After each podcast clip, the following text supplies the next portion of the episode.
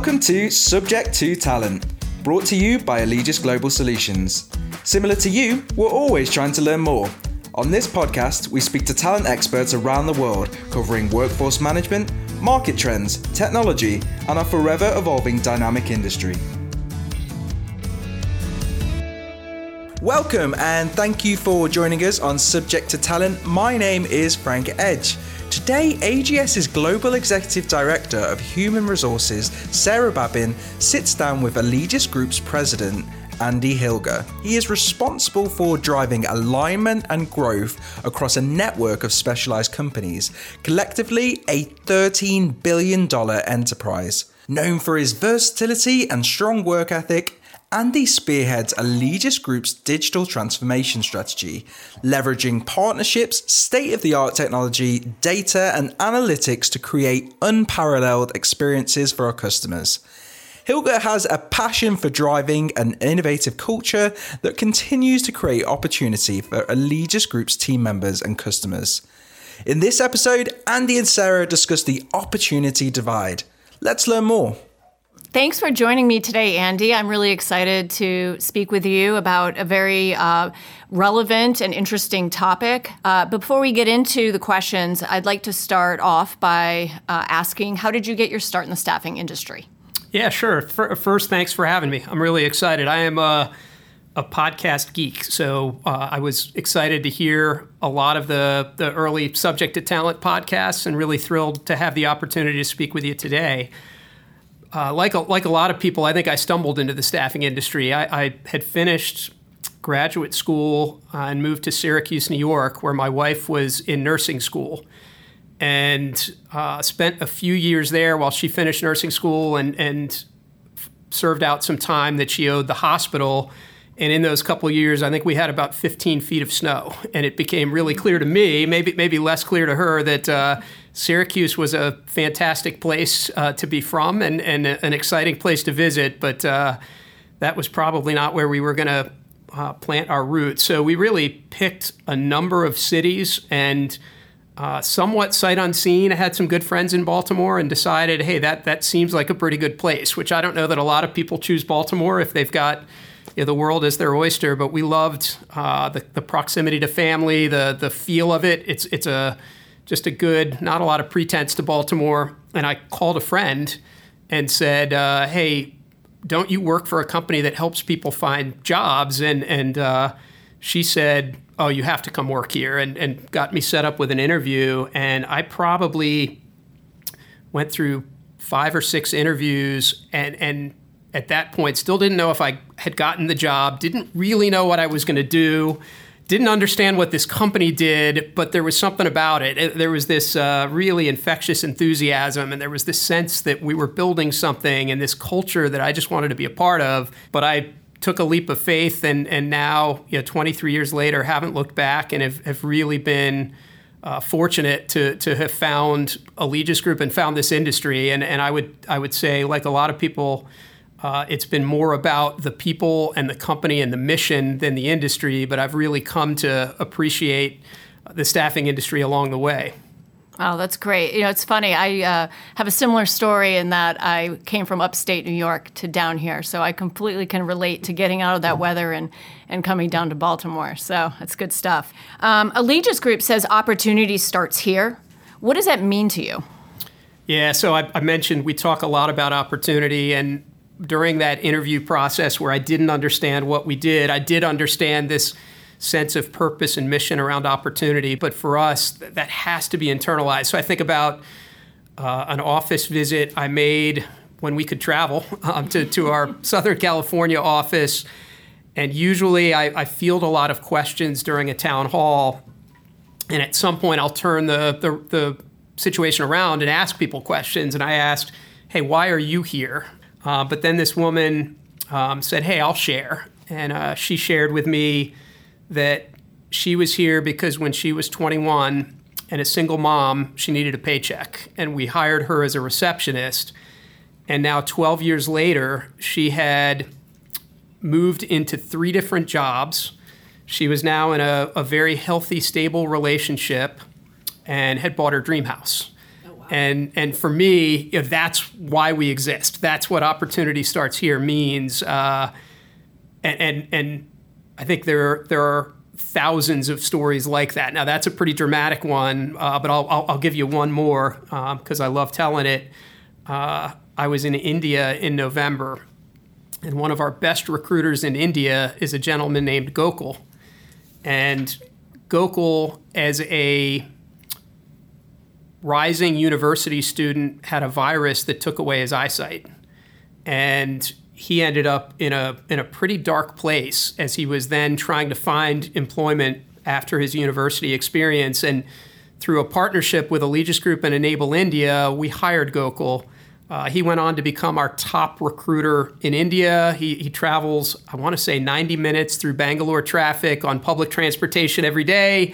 He's now been promoted three or four times. And to hear Gokul talk about his opportunity uh, is, is what I think of when I think Opportunity Starts Here. But I also think about the people who work with Gokul and how he's completely changed their perception of what's possible, and how they've developed empathy as leaders, and they've they've just become better people um, through the experience. So, and we're so much about purpose, and we're so much about helping people realize their potential and, and what's possible uh, through through their experience. So, so that's what Opportunity Starts Here means for me. Wow, those are two incredibly powerful and inspiring stories. Uh, thank you for sharing those. That was.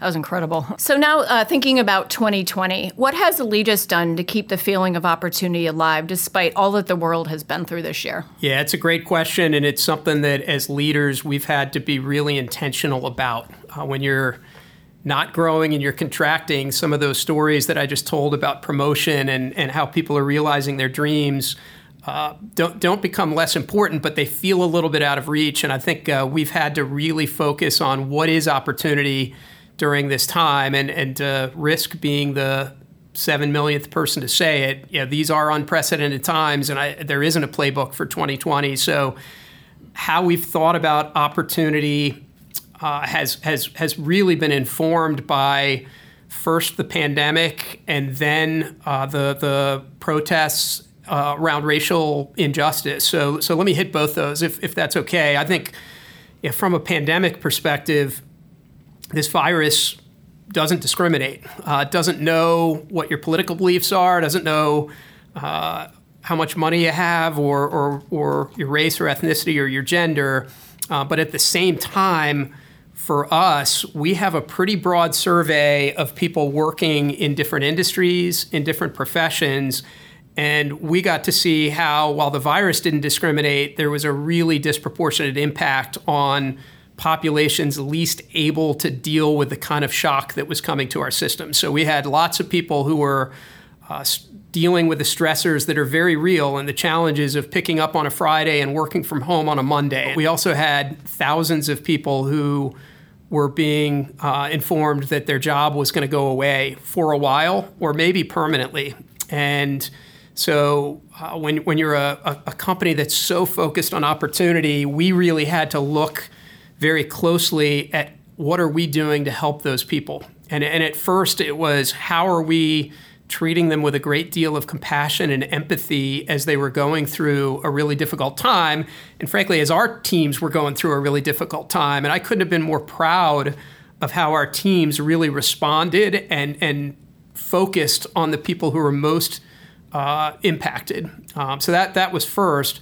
And then how do we help place them? How do we help find them something? And I watched uh, our, our offices, our company, our, our regions all rally to, together with this tremendous sense of purpose. So yeah, the pandemic, I think, uh, has, has, has really just shed light on how critical that focus on opportunity is and how, how employment is, is uh, such a, a, an important aspect of hope. It's an important aspect of dignity and purpose for people, and we play a really critical role there.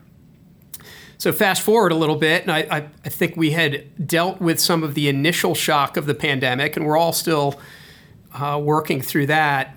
Uh, but but I was really proud of how we had responded, and then uh, some of the, the issues of racial injustice came to light. The, the George Floyd video being probably that that flashpoint that that shined a light on uh, some terrible injustice that was happening in our country. And then I think as as other countries uh, rallied around this, recognized that this was not unique to the United States. This was something that was happening globally. And and so for us, uh, I had a really uh, challenging week trying to get my mind around what was happening after the George Floyd video, the Breonna Taylor killing, uh, things like the Ahmaud Arbery, which had happened months before, suddenly became uh, a, a focal point of the discussion. And, and I felt this real sense of frustration and despair. I'm a, I'm a positive, optimistic person. And um, yeah, there are challenges and we're going to overcome them. And I think there was a, a, a real recognition that there were some fundamental issues where we had not made much progress. And uh, I, I did a lot of listening. I talked to a lot of people and tried to understand as best I could um, where we were falling short, where I was falling short, what that needed to look like. And, and like I said, um, I can't ever feel uh, the, the full weight of that burden, but I, I did feel a fair amount of responsibility and, and despair around that. And, and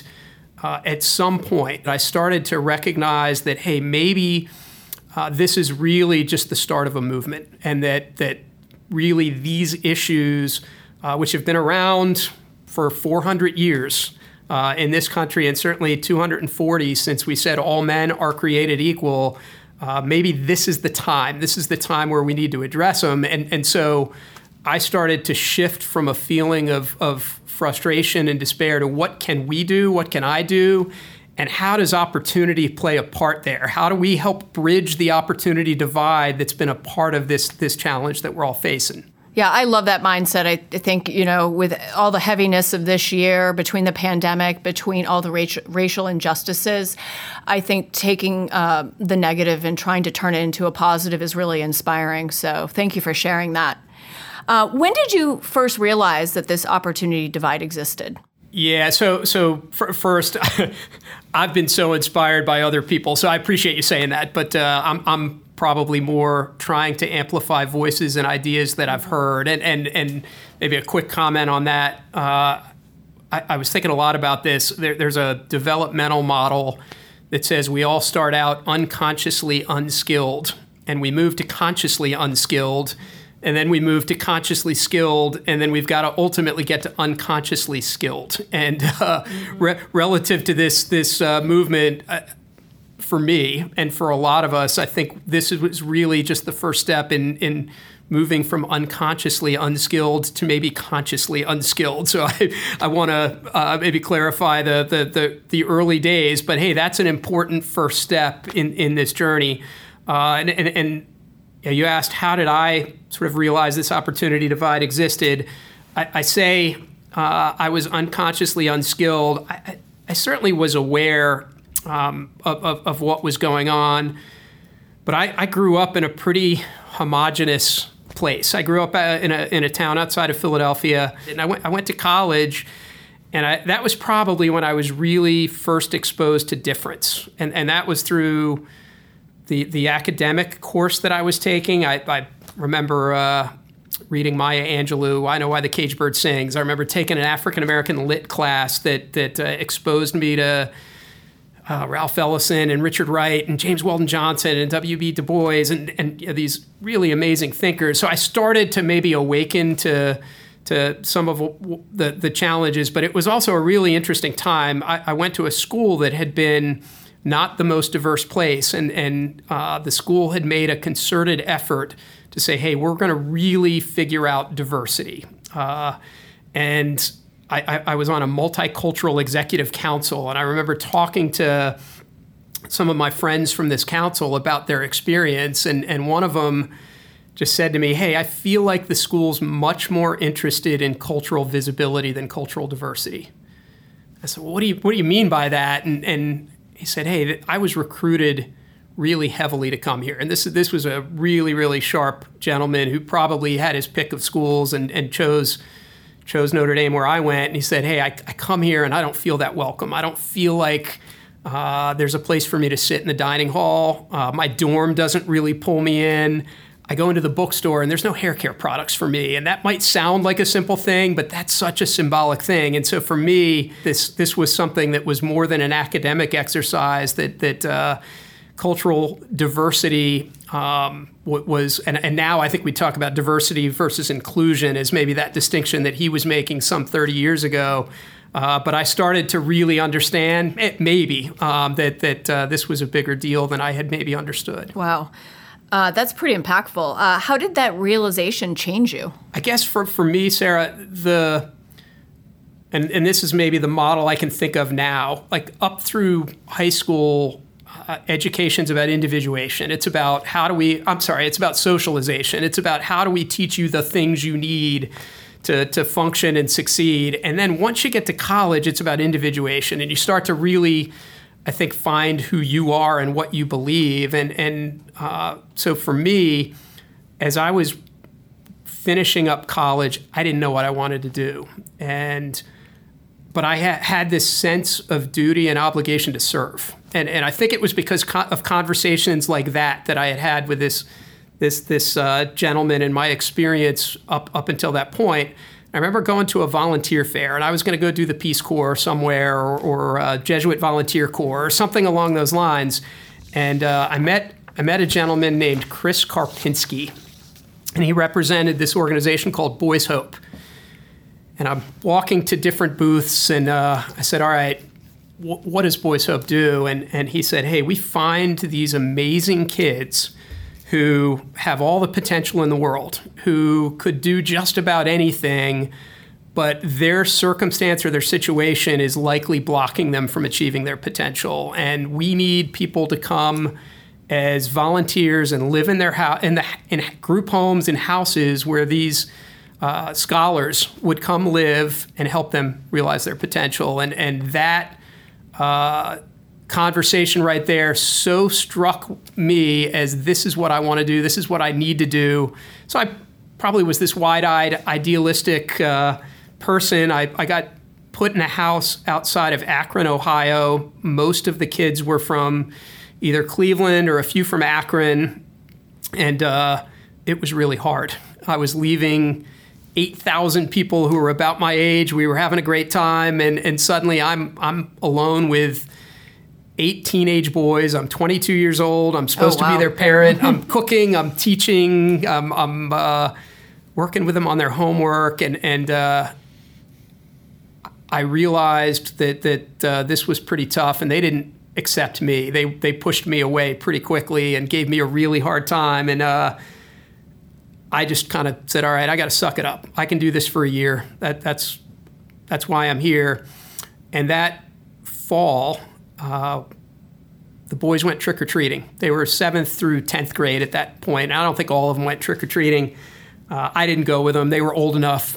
I didn't need to walk around the neighborhood with them. And about a half hour into their trick-or-treating, a neighbor called and said, "Hey, a bunch of people in the neighborhood are calling and are worried because they see these kids uh, walking through the neighborhood that that don't belong." And I can't remember what the phrase was, but uh, that was the feeling. And uh, I thought, they're trick-or-treating. Right. What do you what do you what do you want them to do? It's October thirty-first. That's what kids do.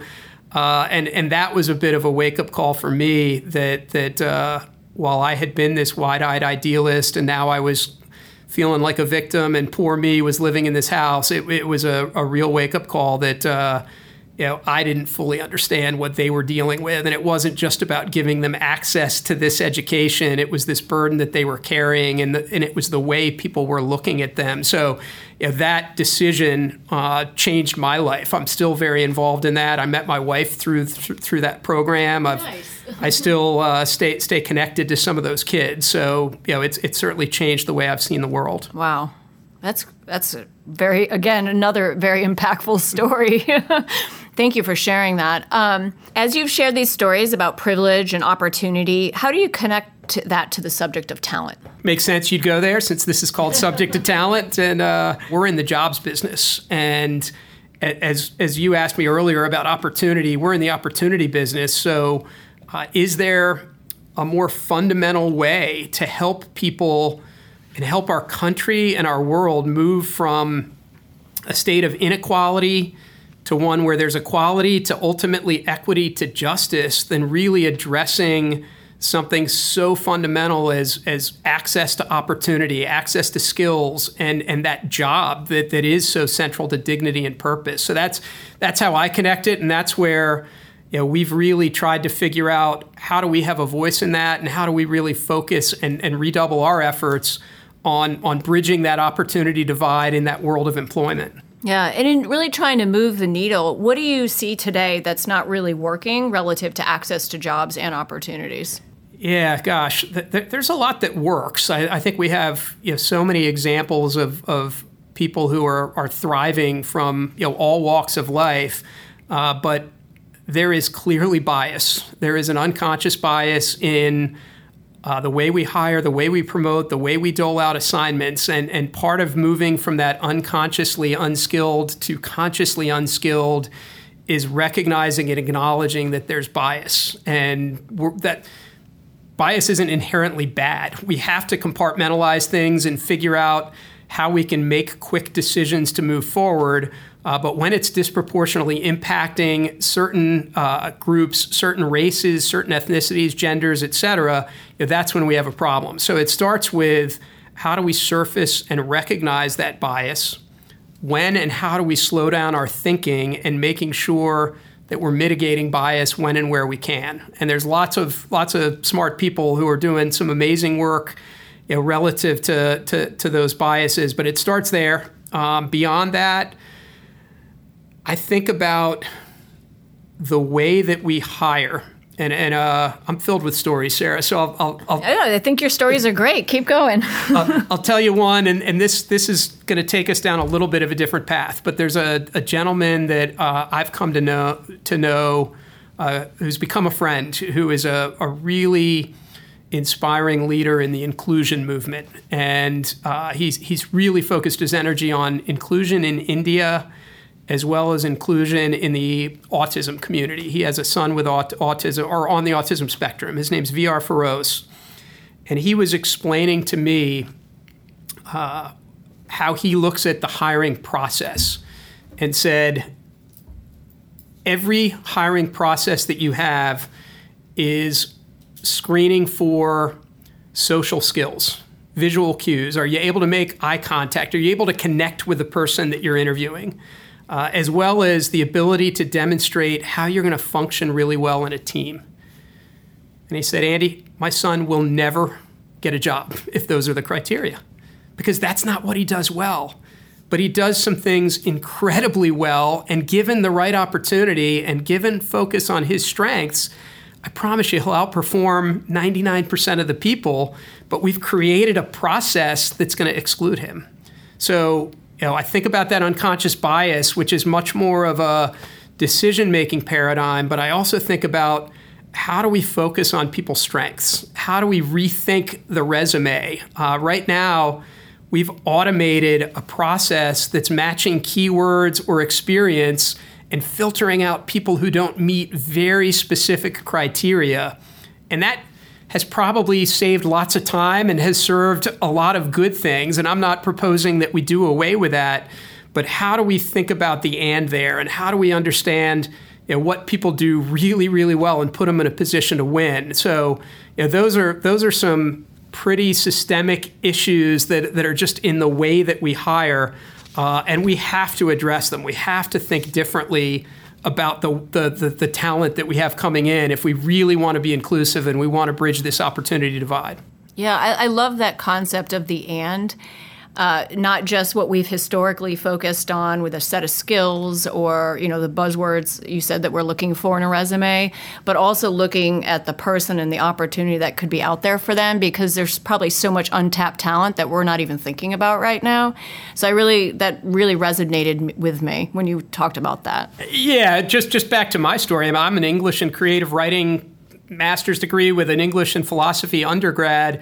There's no way anyone would have found me through some automated matching system to have had this experience. And, and frankly, most of the people that I know that I really think have, have done some pretty amazing things, they're not leveraging what they learned in university. They're learning on the job, and they're willing to throw themselves in there and figure stuff out. I mean, you're an example yeah. of that. So um, I, I, somehow, some way, we've got to build that into the way that we access talent and we give people access to opportunity. And you know, that's part of that shift from equality to equity. Equality is, hey, we've got to treat everyone the same, and equity gets to fairness. And, and you know, how can we really shine a light on, on people's unique talents and put them in a position to win? Yeah, I love it. I think it's great.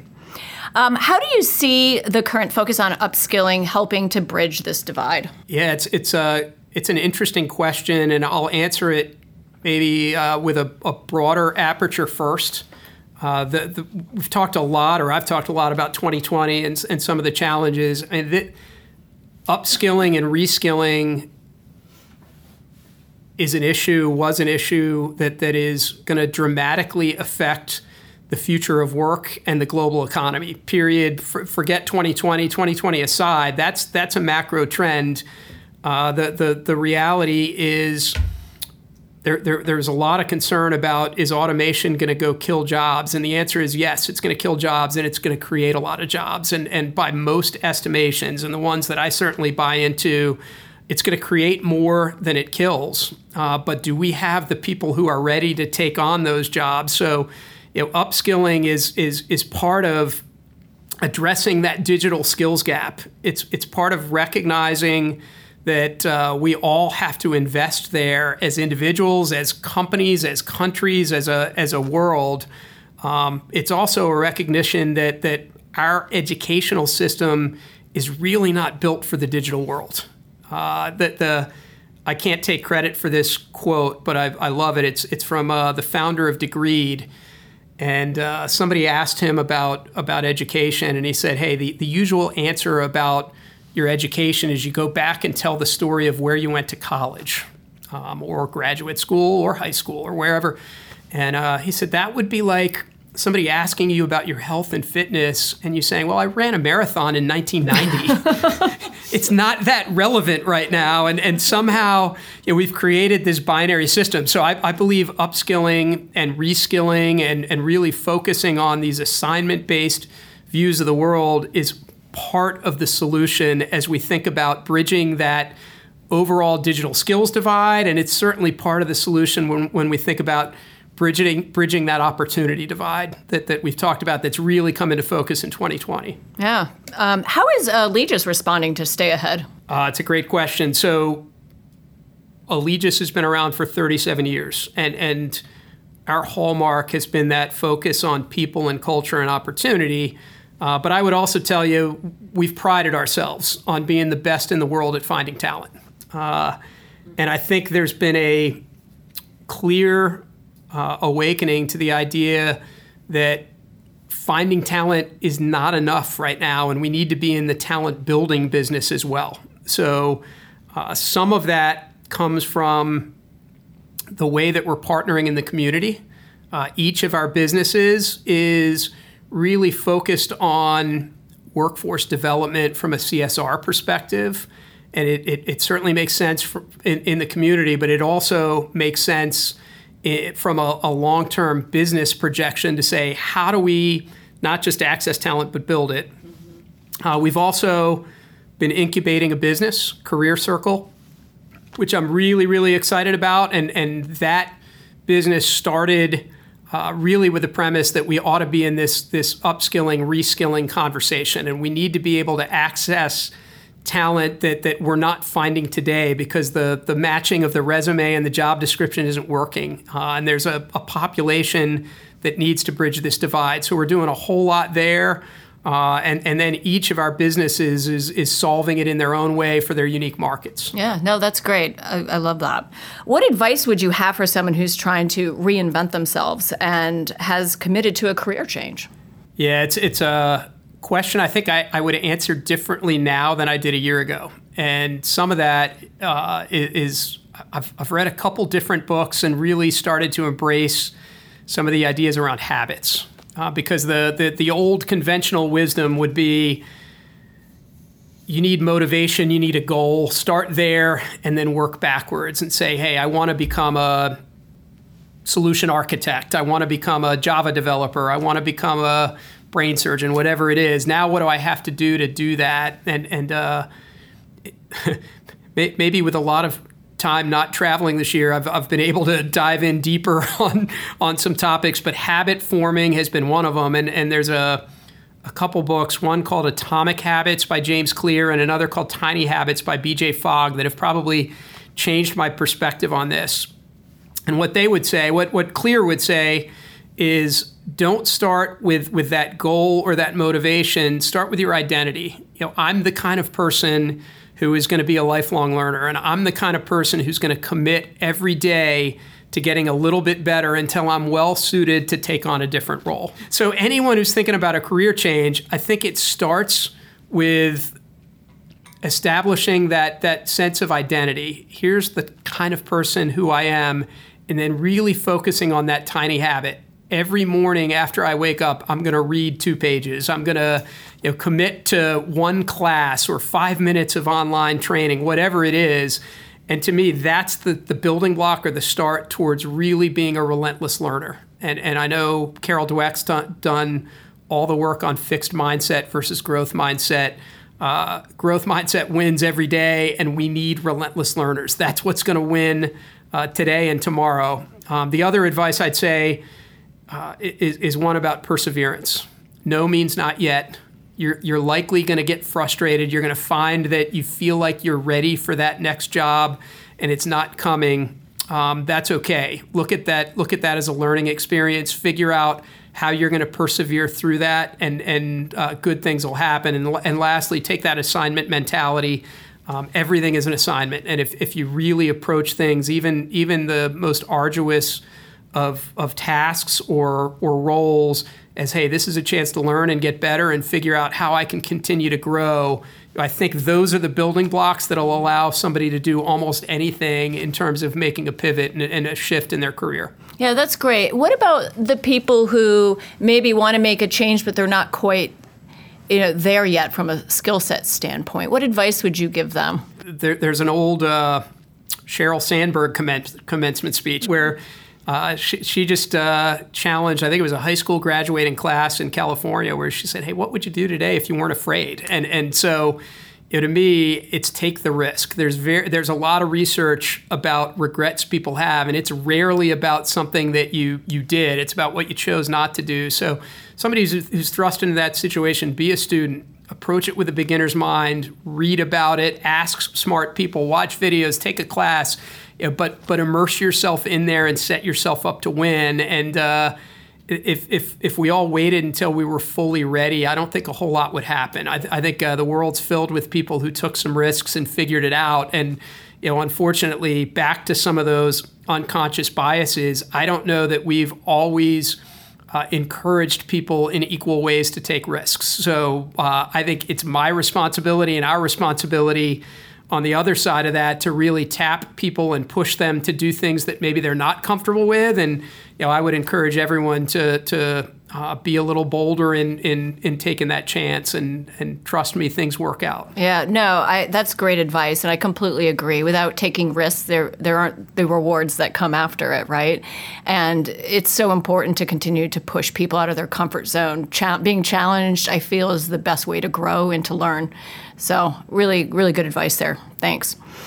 Um, what should companies do to address the opportunity divide? Yeah, so so I've probably touched on a little bit of this with, with some of the thoughts on unconscious bias, uh, training and awareness, as, as well as how we need to rethink hiring process um, and approach. But but maybe even before we get there, uh, I, I was I mentioned the gentleman who, who leads an inclusion movement in India. I had a chance to appear on a panel uh, last year at this inclusion summit, and I pulled together some of our smartest, uh, most thoughtful D and I leaders and asked their advice, because I was going to represent the corporate perspective uh, for, for folks. And uh, the first word, and several people said it, was you have to be intentional. Um, you have to be intentional. So to me, you know, intentionality is is the start. uh, from there, what, what do you have to be intentional about? Some of it is is about ensuring that this opportunity divide and bridging this opportunity divide and and focusing on things like bias are on the top of the agenda. And and and uh, I had a fear, have a fear that uh, the conversation that started, and it, it was a conversation that was in mo- in motion, but really picked up a lot of steam after the George Floyd killing and video, uh, would run the risk of of uh, taking a backseat as the twenty-four hour news cycle and our attention span took us to whatever the next challenge is. So you have to be intentional. You've got to be able to have tough, courageous conversations. You've got to encourage people to speak their truth and speak truth to power. So some of it starts there. Uh, I go back to challenge your hire, hiring criteria, figure out how you invest in people, and recognize that your hierarchy is not your hierarchy. The, the reality is everyone is on an assignment. Everyone is on this journey to figure out, how do I realize my, my potential? And how do you create a lattice work that allows people to take on those assignments? And how do you allow people to really leverage their strengths? So, you know, that intentionality could show up in building apprenticeship programs. It could show up in the way that you're thinking differently about accessing all talent.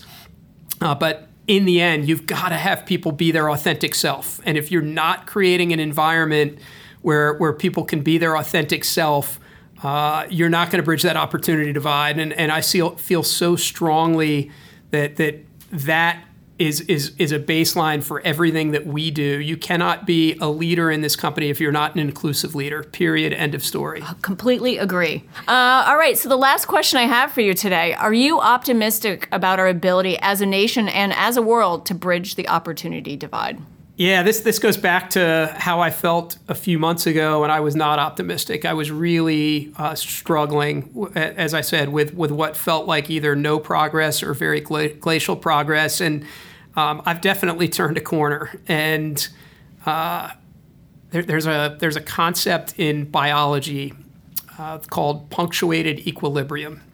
And it's this idea that that we think of evolution as this really gradual process, and there's these mutations, and over the course of millennium or, or centuries, millennium, there, there's this gradual change. And, and what really happens is usually there's some event that that interrupts stasis. So things are kind of moving in a fairly static way, or not moving. They're pretty static, and suddenly there's a lot of change. So you go back, I don't know how many years, but an asteroid hits the Earth, and and it completely changes the role of mammals and dinosaurs, and dinosaurs go away and all that stuff. And and so I've started to look at this time as, as a time of punctuated equilibrium. And if, frankly, if we don't bridge this opportunity divide, I would have grave concerns about the future of our race. Not to not to be too dramatic, but you talk about the digital skills, you talk about uh, the common humanity that we all share.